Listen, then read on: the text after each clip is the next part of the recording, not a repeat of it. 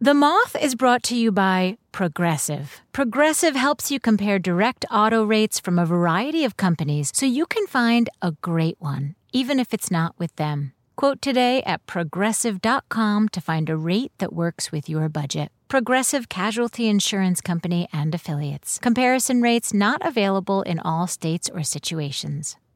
Apple Card is the perfect cashback rewards credit card you can earn up to 3% daily cash on every purchase every day. That's 3% on your favorite products at Apple, 2% on all other Apple Card with Apple Pay purchases, and 1% on anything you buy with your titanium Apple Card or virtual card number. Visit apple.co slash card calculator to see how much you can earn.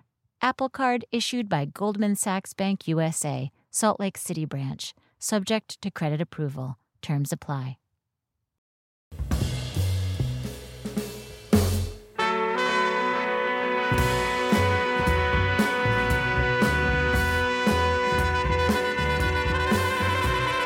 From PRX, this is the Moth Radio Hour. I'm Jay Allison, producer of this radio show, and I'll be your host for this episode about our fathers, grandfathers, stepfathers, and our first story about becoming a dad yourself, a moment that's transformative for most men. It's the moment you join the generational flow when you play an actual role in the continuity of the species.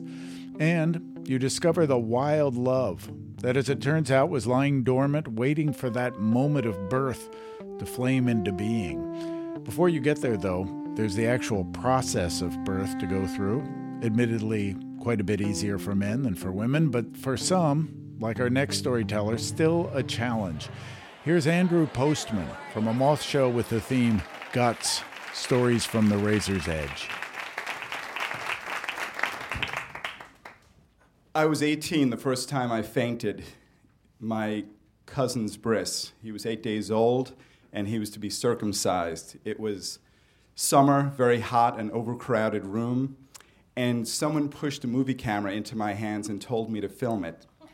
For, for some reason, I listened and I put my finger on the zoom button. And as the mohel was about to do his business, I remember hearing my mother call out to my father and say, Neil, catch him. And I wondered who she was talking about. The next thing, someone was loosening my belt, someone else was loosening my tie.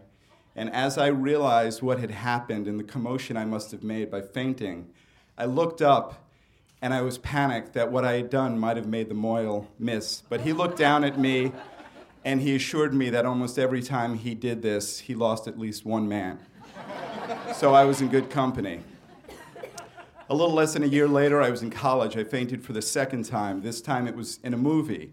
And I wish I could tell you it was uh, a hyper violent film like the Salvador Dali movie where someone apparently takes a razor blade and slices open an eyeball. But I believe I am the only person ever to faint at an Ingmar Bergman movie. It was cries and whispers, and the woman, who not surprisingly was in a tragically unhappy marriage, is in her nightgown sitting in front of her vanity. And I won't go into detail except to say that lots of little bits of glass and blood were involved. I felt my head getting snowy, and I whispered to my friend that I had to get out. And because it was a, a school classroom, it was those chairs with the desk tables, and it was very hard to sidestep. The next thing I remember, I was looking up at blackness and I heard the crackling of a walkie talkie that the campus policemen carry around. And I remember hearing Man Down Film Society. the next time I fainted was also in a movie, only this time it was not from something I saw, but something I heard. Again, I wish I could tell you it was a Sam Peckinpah film, but in fact, the movie was all that jazz. the story of choreographer Bob Fosse. In the movie, in the movie, Roy Scheider, who plays Bob Fosse, is about to have open heart surgery. And at this point, I knew myself well enough to cover my eyes, but I didn't cover my ears. And the sound of the rib stretcher with its twisting, cranking, almost metallic sound of pulling the ribs apart was too much for me to bear. I expanded my fainting repertoire the next time when I was fitted for contact lenses. My eye doctor said he'd never had a patient he couldn't get the lens in, and he kept coming at me, and I kept pulling away. And he said, You know, women are usually better at this than men because from the time they're little girls, they're putting on makeup, so they're used to touching around their eyes, but I'll get it. And he kept trying, and I pulled away like a fish on a hook. And he said, You are one of the tough ones, but I'll get it. And I remember the last time he came at me, I could see the lens, and I thought we're going to do it this time. I remember looking up at him from the floor of his office. And he looked over and he said, You really are one of the worst patients I've had. And I proceeded to throw up all over his office. I got to my feet. He helped me down the corridor. We got to the reception area, and I threw up all over the reception area. And in disgust, he waved me away, told me to go home for a week and practice in front of the mirror, touching my own eye. I thanked him, I apologized, and I threw up all over the entrance to the office. There are about a half dozen other episodes. I won't go into detail.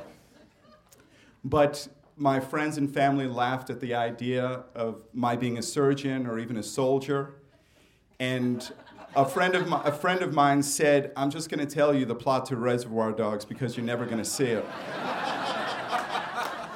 and when my wife got pregnant, everyone just sort of assumed that there would be no way that I could be in the delivery room.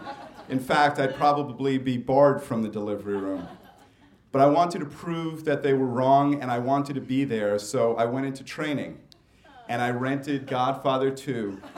And with the remote control in my left hand and my finger on the step frame super slow mo button, I watched the scene where Robert De Niro plunges his dagger into the belly of the Sicilian crime lord who had killed his mother years before. And frame by frame, I watched him gut the man as the knife rode up his chest. I rented Reservoir Dogs and watched the notorious scene over and over where Michael Madsen slices off the ear of the policeman. And when my wife's water broke, I felt that I was about as ready or unready as any other expectant father. We drove to the hospital. We got into the delivery room. Everything was going well. She asked me if I was okay, and I said I was, and I thought I was. and, and everything was going fine, and then suddenly everything was not going fine. And lots of meconium was coming out of her, and the obstetrician went over and felt her belly, and I could see something was wrong. And he said that as the baby was coming down the chute, he had folded back and, and was breech, and he was going to have to do an emergency C section. The phrase emergency C section is not something anyone wants to hear, but someone who's fainted at the movie All That Jazz really doesn't want to hear it. And as my wife was wheeled into the operating room and I was given hospital scrubs, I went in, I sat next to her, um, she couldn't see anything. There was a sheet between herself and her belly. I couldn't see anything either, but I could see the flash of the, of the sharp instruments the doctor was going to use. She asked me if I was okay, and I said yes. And I was holding her hands, but I did keep an especially wide base in case anything happened. And the thing that I had not expected is how quickly everything would happen. And before I knew it, I saw the baby lifted up above the sheet, kind of like Simba at the beginning of Lion King. And I looked over, and it was this pink, slimy, very bloody thing, and it wasn't moving. And it felt like a year passed, and I was looking at it, and as soon as the baby started to squirm, I felt myself stand up from the stool, rise up, and I felt as strong and solid and certain on my legs as I'd ever felt before. I think more than any biped had ever felt before. And besides the thrill of being a new father, I remember telling myself and others later that I had vanquished the fainting bug because I had now seen blood in its most elemental way. I was seeing it doing what it's supposed to do, which is give life, rather than seeing it spurt out of stumps and parts of bodies and be the result of mutilation and violence. And I think telling myself this made me feel somehow morally pure, as if it was something that it was good that I had gone through. And I wish I could tell you that was the end of the story. Two years later, my wife was pregnant again, and I told her I was going in with her to the amnio. I would help her get through it, even though she had a stomach of steel and we all knew my history. And we went in, and I was standing next to her and holding her hand, and I said, Just focus on me, I'll help you get through this.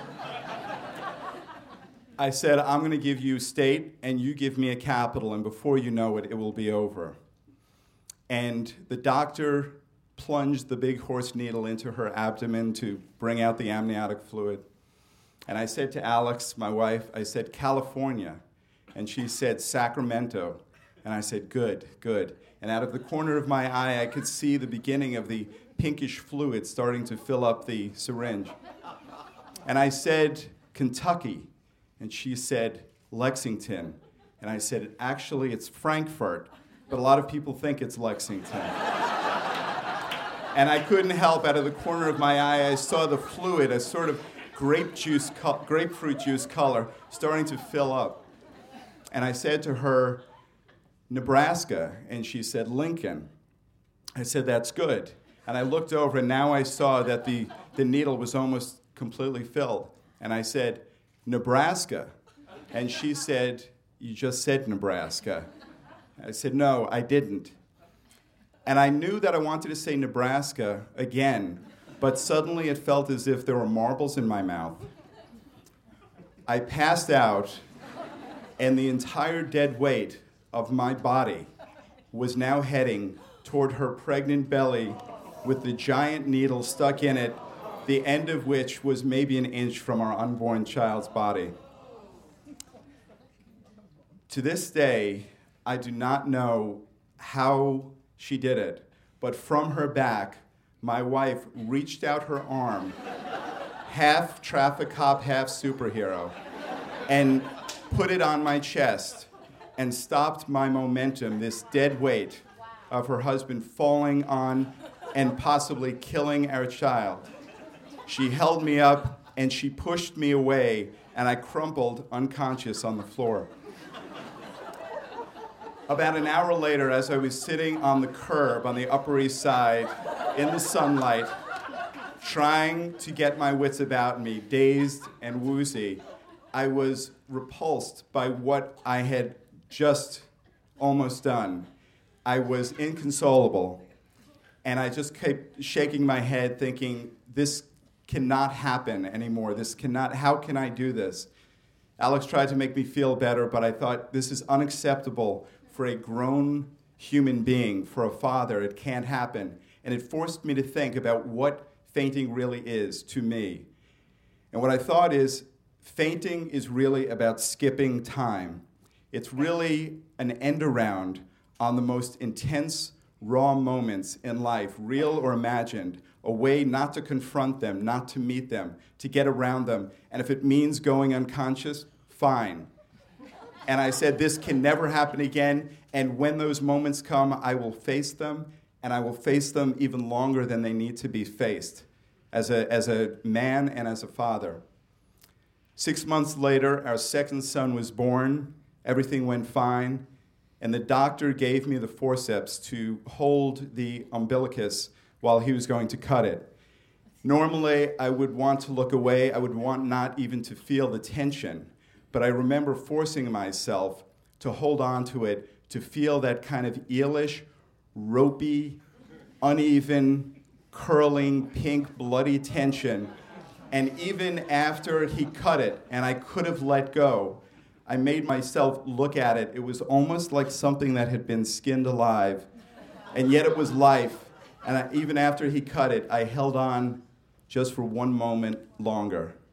Thank you.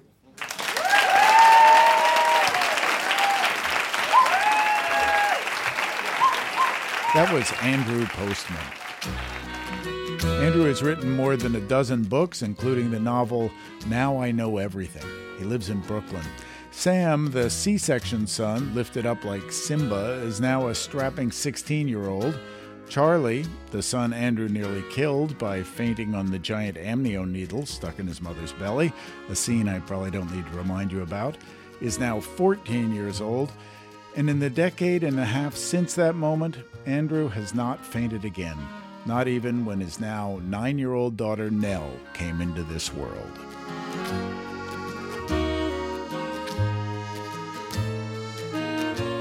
Coming up, more stories of fathers, grandfathers, and stepfathers.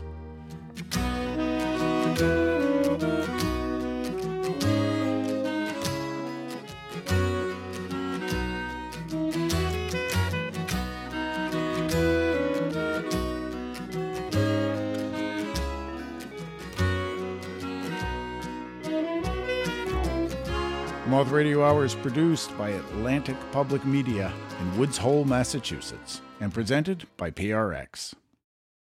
Support for the Moth comes from Odoo. If you feel like you're wasting time and money with your current business software, or just want to know what you could be missing, then you need to join the millions of other users who switched to Odoo. Odoo is the affordable, all in one management software with a library of fully integrated business applications that help you get more done in less time for a fraction of the price. To learn more, visit odoo.com slash moth. That's odoo.com slash moth. Odoo, modern management made simple.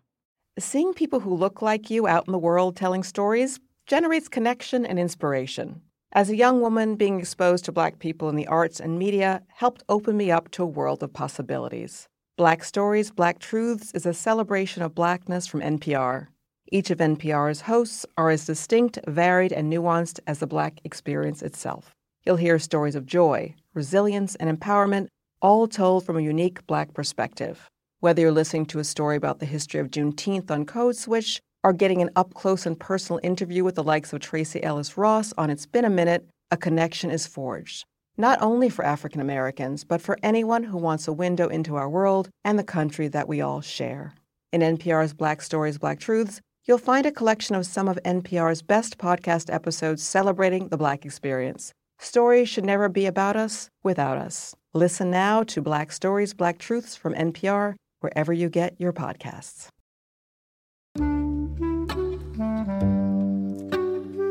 This is the Moth Radio Hour from PRX. I'm Jay Allison. In this hour, stories about all kinds of fathers. As a parent, you wonder what stories will your children tell about you? It's worth thinking about, so maybe you can give them a few good ones and hope they stick. Our next two stories are about a grandfather and a stepfather. First up, Boris Timanovsky, whose dedication to the memory of his ancestors is subject to debate, but he tells a good story about it. Here's Boris at a moth show in New York City. Thank you. Last summer, uh, after 16 years of absence, I went to the city in Russia where I grew up. I went there in company business, um, and I was bringing with me a suitcase filled with secondhand clothes that my mom asked me to distribute among her relatives there. I was really the first in my family to go back there after all those years. Um, and uh, she also gave me a hand drawn map showing the location of my grandfather's grave at the local cemetery, and she asked me to go there. And I, when I was leaving, she asked me again, Are you going to go there? Yes. Promise? promise. It was really important for her that I go there. My grandfather died when I was little, and uh, she wanted me to remember him. She would tell me stories about him. Uh, I guess it was all a part of dealing with the loss. He was still very much alive in her mind, and uh, uh she wanted him to continue to live in my mind too. But I was just too little when it all happened, so uh, I didn't remember much. So I thought maybe this, this visit to his grave at the cemetery uh, for her would, would, would make things up, would, would make up for what she thought was her loss, her, her failure in keeping his memory alive. So I promised that the first thing I do when I get there would be go to the cemetery. Well, the first thing I did when I got there was locate my high school girlfriend. and, and, and, and I got caught up in work, and I had a lot of catching up to do with my uh, childhood friends. So it wasn't until a day before I was leaving that I actually found time to go to the cemetery. And it was late in the afternoon, and right by the entrance, there was a woman who was selling flowers. And by then, she only had seven carnations left in her bucket. And I bought them all. But when I reached for my wallet, I realized I didn't have the map with me. I had no idea what happened to that map, and I had no idea where my grandfather's grave was located. Uh, I could call my mom and ask her. There was a payphone right there, and I still had 10 or 15 minutes uh, left on my calling card, and it was already morning in New York. But the problem was, I had already told her that I went to the cemetery. And, and really, you know, what, what was I to say? That I, I, I decided to go again, but lost the map she, she, she knows who she's dealing with. She should, should see right through it. So I thought I'd find some help, and I went to look for the main office. And I found the main office, and it was actually in the middle of the cemetery, and it occupied an actual family mausoleum. So I figured some, some affluent family must have immigrate, must have commissioned it for themselves, but then maybe immigrated to the United States. So the management took advantage of the opportunity and moved right in. And uh, fortunately for me, it was open. And inside was a small, small office uh, filled with file cabinets. It kind of looked like a financial aid office at some community college. And behind the counter was an old woman. She was reading, and she said, Yes, she'd help me locate my grandfather's records. And she started looking in those file cabinets, and she was doing everything so slowly. I knew it was going to take forever. And then the back room door opened, and a little boy walked, walked in, an eight year old, I think. And he said, Grandma, uh, I don't want to play anymore. Let's go home. And I could see through the, through the door that there was a computer in the back room with Pac Man or something like that on the screen. And she says, Do Grandma a favor. Go do a grave identification search. The name is Abraham Pekarsky. And the boy says, Yeah. Should I look in the mass graves too? and, and she turns to me and she, and she says, Did you say he died in the war? No, he died in the early 70s. So the boy went back inside, and a couple of minutes later, he comes back with a printout. And I was going to reach for it, but the boy's grandmother says, No, no, no, let me see it first. It's $5 per grave. And I say, Well, is there, is there more than one? She says, Yes, there's always more than one. So it turned out there were 17 Abraham Pekarskis on the list. And I paid for two. Uh, the, the, two, the two who died in the early 70s and whose age, I believe, closely matched my, my grandfather's. And, uh, and I went to look for them. Uh, I was hoping that at least one of them would have a portrait on the tombstone. At least it is the custom with the Russian immigrants here in New York to put portraits on tombstones. So I thought I, this way I'll know which, which grave is mine. And I was walking through the cemetery, and um, uh, lots of tombstones had, had portraits on them. And I was looking at the faces, and I was thinking that the faces I saw there didn't look quite as happy as the faces that I see on, on our Russian tombstones here in Brooklyn. So I thought that maybe to have immigrated wasn't such a bad thing after all. Maybe, maybe all those immigrants did find that, that happiness that they, that they went after. So I found the first grave, and it said Abraham Pekarsky on it, but there was no portrait. There was an inscription from the loving wife and children. I, I had no idea whether this was the right one or not, so I went to look for the, for the other one.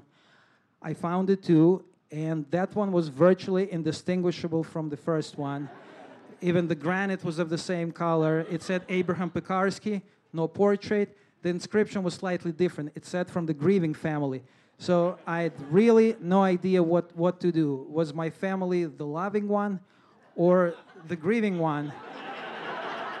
I, I, I was standing there and I was, and I was waiting. I was thinking maybe some sort of a special feeling would come to me. Uh, I, I, I, thought maybe I'd feel, I'd feel some sort of a kinship with the person who, who, who was laying there. But I just, I just kept wondering whether this wasn't a total stranger uh, who, was, who, who, who, was buried there, uh, I tried to remember all I knew about my grandfather. He was, uh, he was a locksmith. He was a, father of three. Uh, one of them died in the war.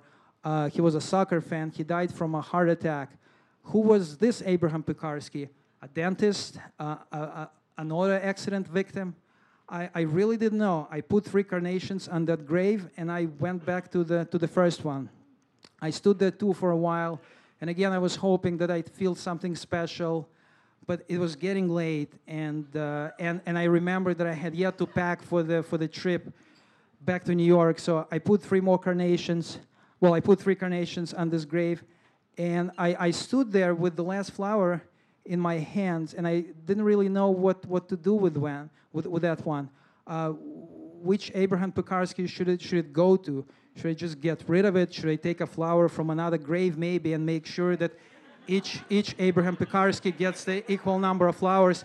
I, I had to, I, I, couldn't leave. I had to come up with some sort of a formula.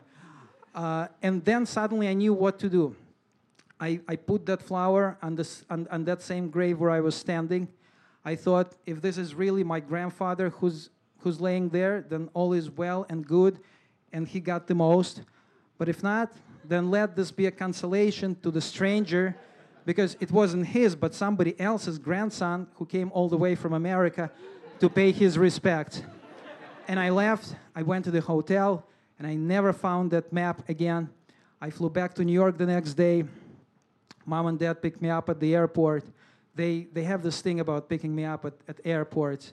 Really, I, I would have been home at least an hour sooner if, if it wasn't for them. First, they couldn't, first they couldn't find the parking then they went to look for me at the wrong terminal. Then, then they lost each other. Fi- finally, finally, I found them. I found them, and on the way on the way home from the airport in the car, my mom started crying, and I asked, "Mom, why are you crying? It's only been a week," and she says, I'm, I'm just so happy that, that, that you took the time to visit your grandfather's grave. It really means so much to me. I appreciate it. You know, when you called and, and told me you went there, I thought you were just saying it to, to, make, me, to make me feel good. But, but this morning, when I was still in the air, uh, her, her, her second cousin, who still lives in Russia, called her and told her that, she had just come from the cemetery and that she saw my flowers there. So my mom really knew that I went there. And, and, and, and she stopped and she stopped crying and she was sitting there and she was wiping her, uh, her eyes. And I was thinking, should I ask her how many how many flowers her, her second cousin saw. Three or four. But then decided that maybe I just not say anything at all. Thank you.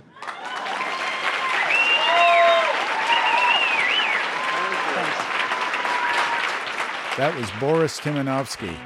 Boris is a software developer and a playwright living in New York. His latest play, Adam and Eve's Date, number five, was recently staged at the Manhattan Repertory Theater.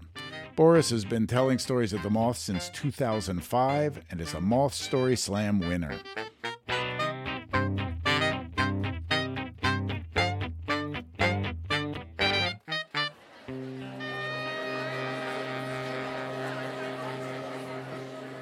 Our next story is about the often unsung member of the paternal order, a stepfather. It comes from Annalise Raziq at a Moth Story Slam in Chicago.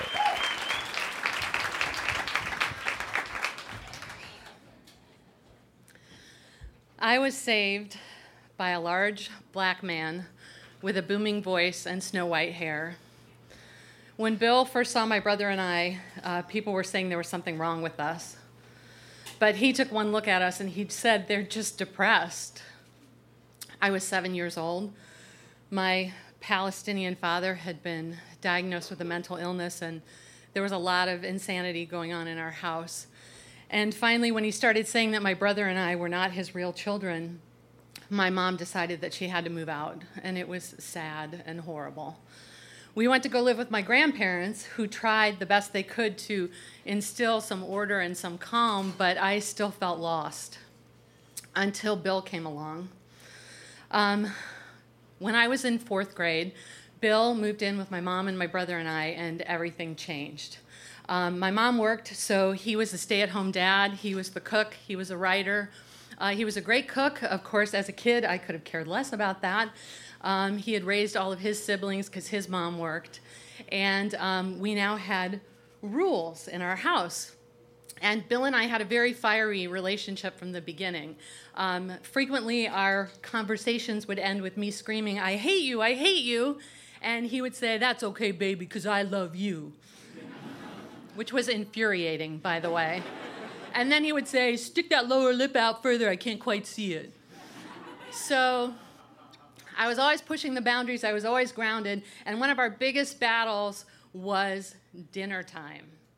And he wanted me to eat stuff that I did not want to eat, especially vegetables and especially Brussels sprouts.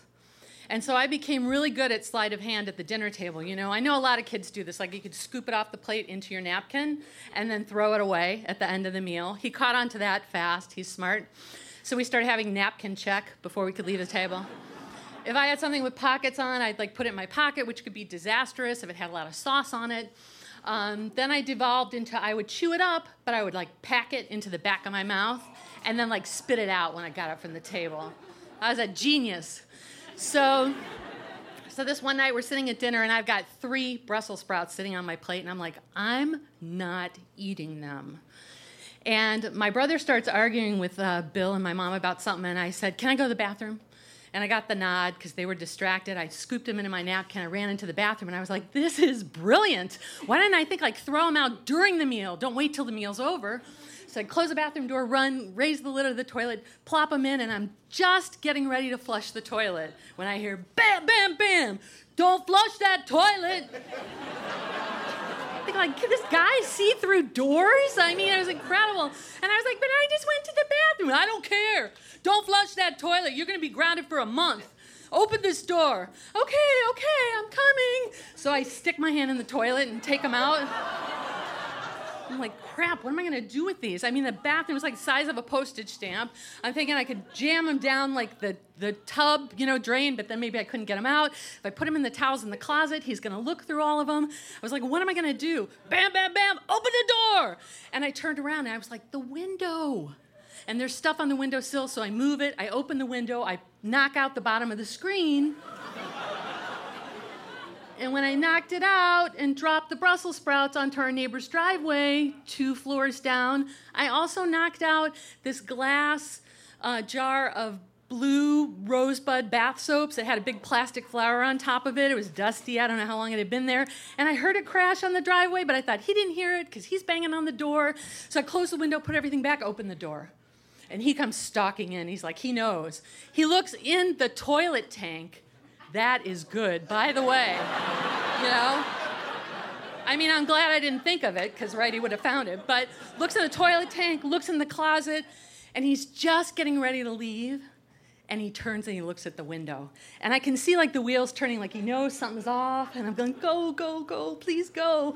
And he goes over, moves the stuff, opens the window, and sticks his head out. And he's hanging out the window, I'm not kidding, for the longest minutes of my life, just hanging there. And then slowly he straightens up, he doesn't turn around, and he goes, Go to your room.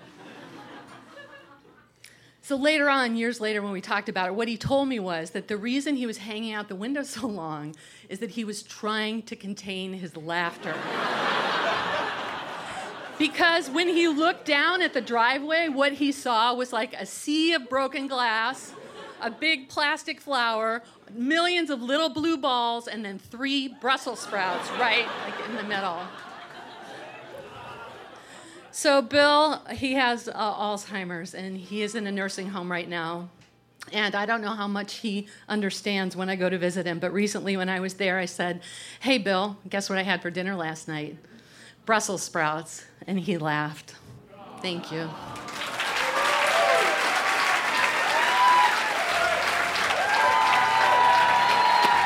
That was Annalise Raziq. She's a Chicago based performer, writer, peace activist, and grateful mother. Her creative endeavors have ranged from leading theater workshops with incarcerated women to singing in bands and playing the back end of a dragon.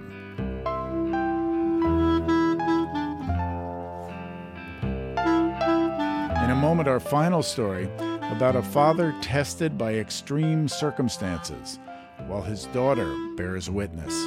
The Moth Radio Hour is produced by Atlantic Public Media in Woods Hole, Massachusetts, and presented by PRX.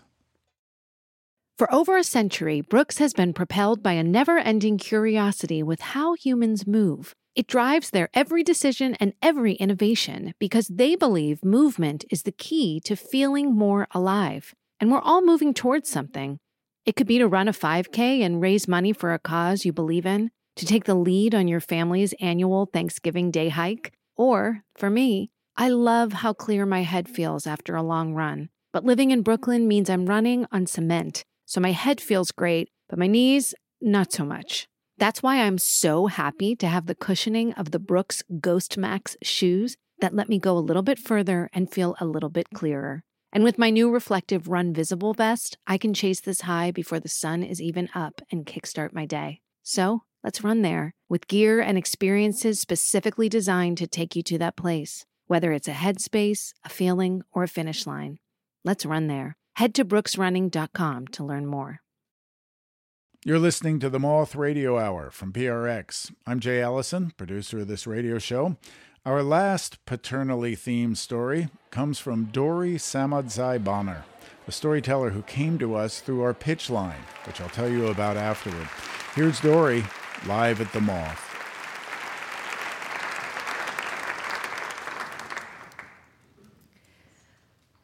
I grew up in Afghanistan during the Russian occupation, and as a child, I remember my dad being gone a lot. The subject of my dad's whereabouts was somewhat taboo in my household because my mom told us we were to never ask about him, so we never did. And sometimes I wondered if he cared about me. Growing up during the war was very difficult because we had bomb explosions and missile attacks on a daily basis in the background of our lives. And by the time I was 10, these explosions were getting closer and closer to the city of Kabul, where we used to live. In fact, sometimes the explosions would be so close that there's a distinct whistling sound that the missile makes right before hitting its target, and you could hear that. In the meantime, there was a rumor about a regime change, which was devastating news for my dad, who was a high ranking officer working for the current regime.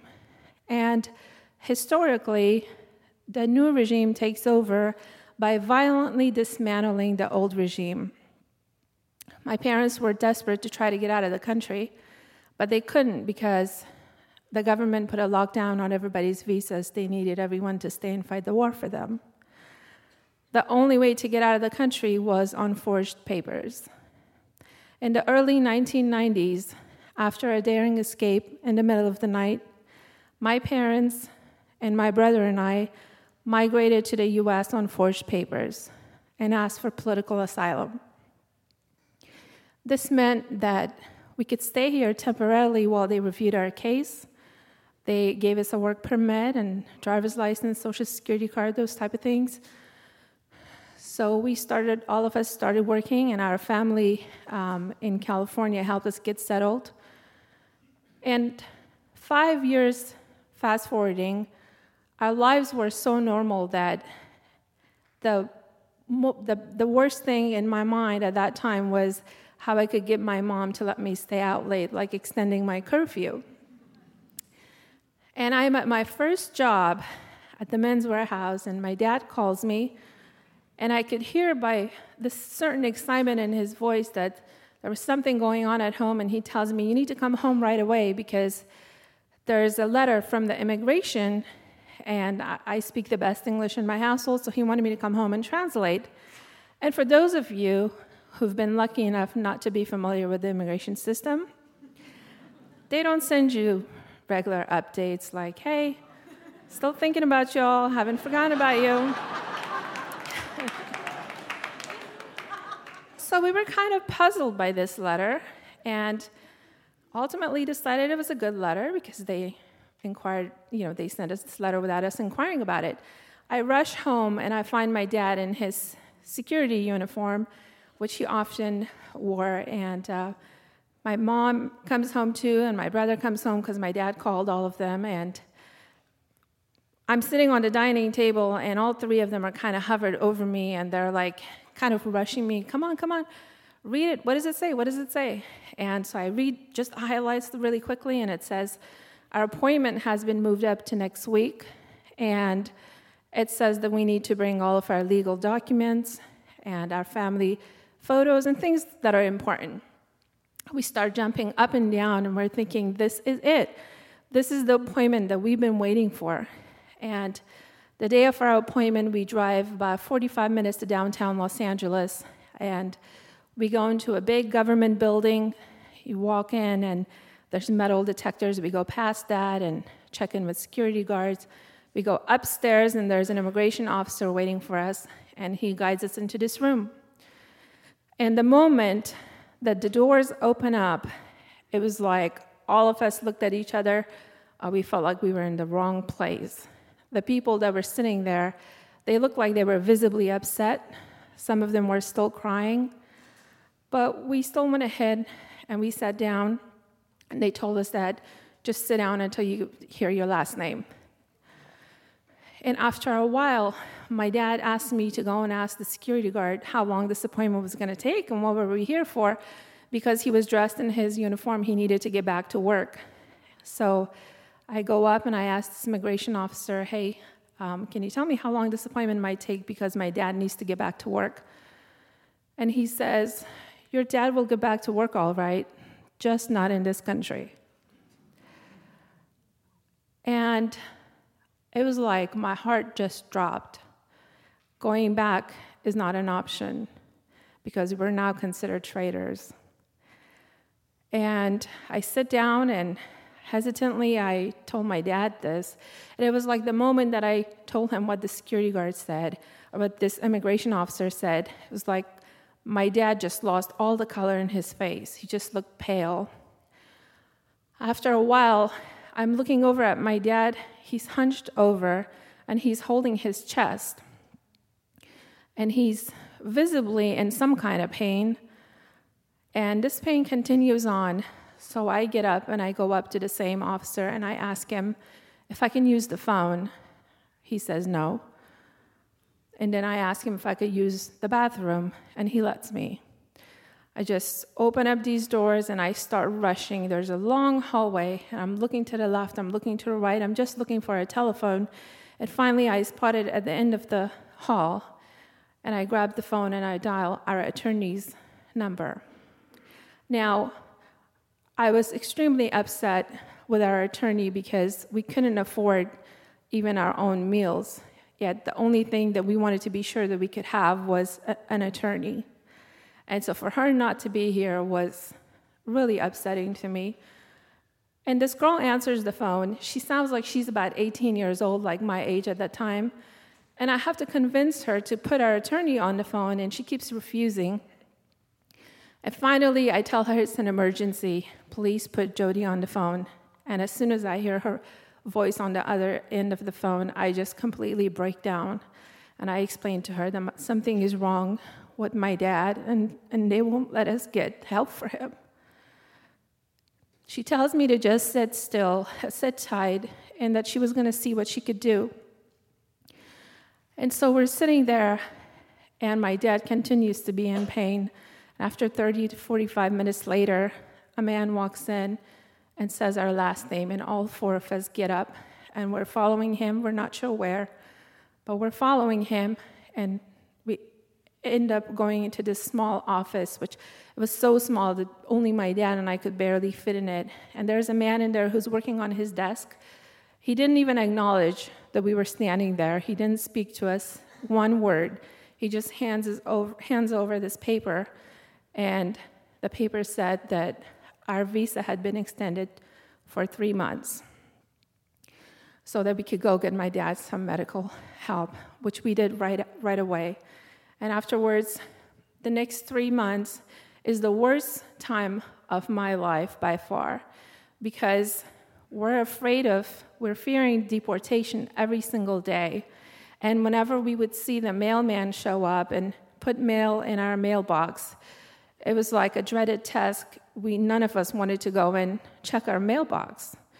And my dad's behavior was so completely over the top. He moves out of my mom's bedroom and moves into the living room, and our blinds are closed, whether it's day or nighttime. And he sleeps with a pair of clothes right next to him. And whenever he would hear footsteps, he would jump out of the couch and look through the blinds and see who it was. We finally go to our final appointment at the end of the three months, and we walk in with our attorney, and I noticed that it was a different judge who was sitting there. It was an older gentleman, and he looks really intense. And I remember the first time that I saw him in my mind, I was so intimidated by him because he wouldn't smile, he wouldn't talk, or anything like that. And I was pretty intimidated because I had to translate whatever conversation was going to happen because I was our family's translator. So the judge carries on with our attorney for a little bit and then turns his attention to my dad. And after some basic questions, he gets right into it and starts um, asking my dad if he has a translator. And my dad says, this, My daughter will translate for us. And he tells me what he says, Young lady, whatever I say to you, you say, you translate exactly what I say, nothing more, nothing less. And whatever your dad says, you tell me exactly what he says, nothing more, nothing less. And I agree. He asks my dad questions, really demeaning questions, like, Do I understand correctly that you came here on forged papers? And my dad starts to say, Well, yes, but. And then he goes on this long explanation, and then he cuts my dad off and, and says, I just want to hear yes or no. I don't care about the explanation, I don't need the explanation. And so they kind of, this conversation goes on like this back and forth, and it's not going well at all. And finally, he tells my dad, You know, we here in the United States do not give citizenship to people that break the law. We can't, and I won't. And as soon as I translate this to my dad, I just put my head down and I just start praying. And when I open up my eyes, I see my dad rising out of his seat.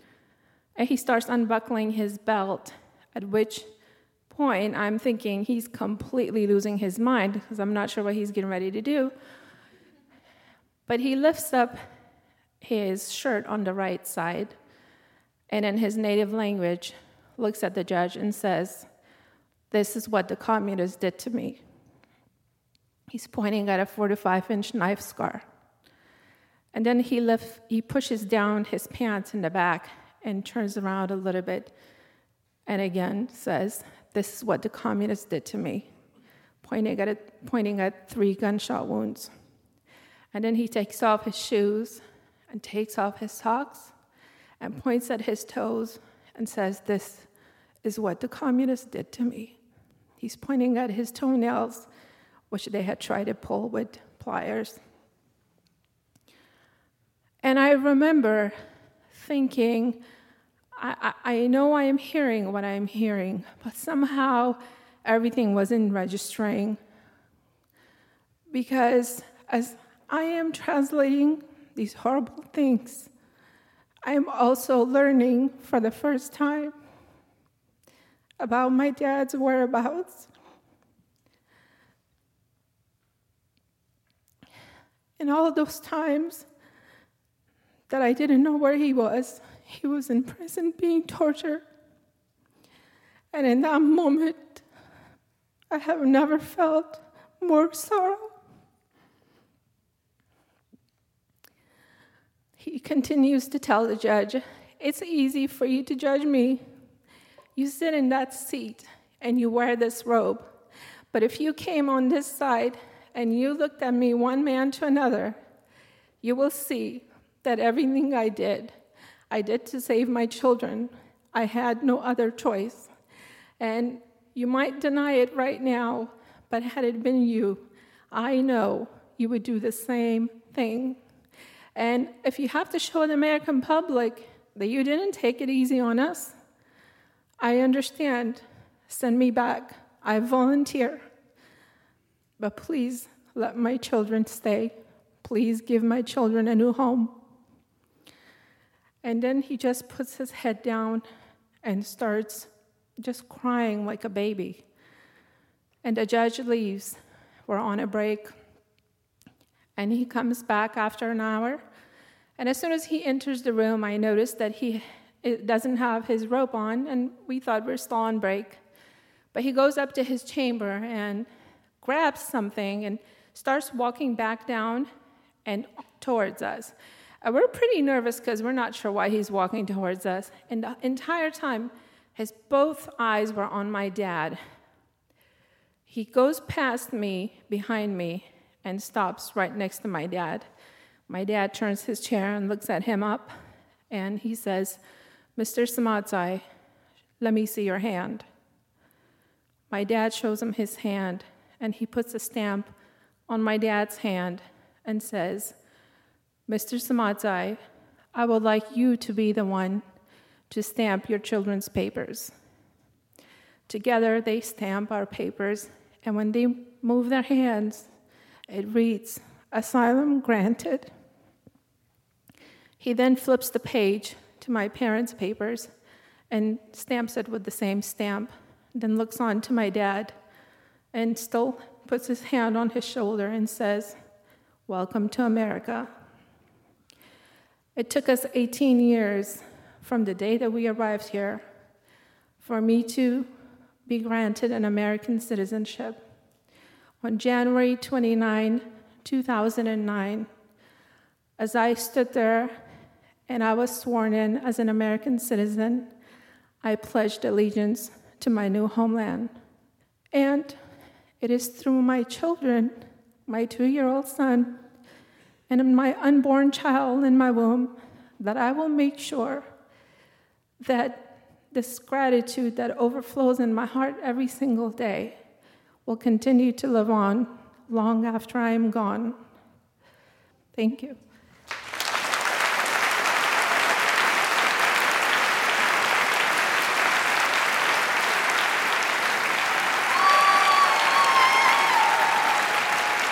Dori Samadzai Bonner is a writer and first came to the Moth through our pitch line.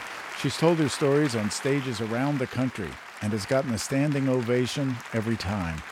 You can listen to her first Moth story about her journey out of Afghanistan at themoth.org. Maybe you'd like to do as Dori did and leave a short message telling us about your story. You can record it right on our site, themoth.org, or call 877 799 Moth. That's 877 799 6684. We're also on Facebook and Twitter at The Moth.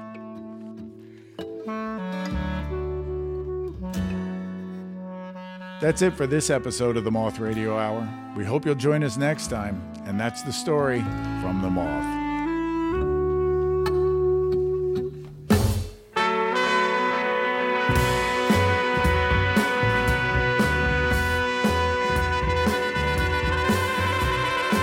The stories in this show were directed by Catherine Burns and Maggie Cino. The rest of the Moth directorial staff includes Sarah Haberman, Sarah Austin Jenness, Jennifer Hickson, and Meg Bowles. Production support from Whitney Jones. Moth stories are true, is remembered and affirmed by the storytellers. Moth events are recorded by Argo Studios in New York City, supervised by Paul Ruest. Our theme music is by The Drift. Other music in this hour from Chandler Travis and his various bands. You can find links to all the music we use at our website, the Moth is produced for radio by me, Jay Allison, father of five children, and I work on the show with Vicki Merrick at Atlantic Public Media in Woods Hole, Massachusetts. This hour was produced with funds from the Corporation for Public Broadcasting, the National Endowment for the Arts, and the John D. and Catherine T. MacArthur Foundation, committed to building a more just, verdant, and peaceful world. The Moth Radio Hour is presented by PRX. For more about our podcast, for information on pitching, your own story, and everything else, go to our website, themoth.org.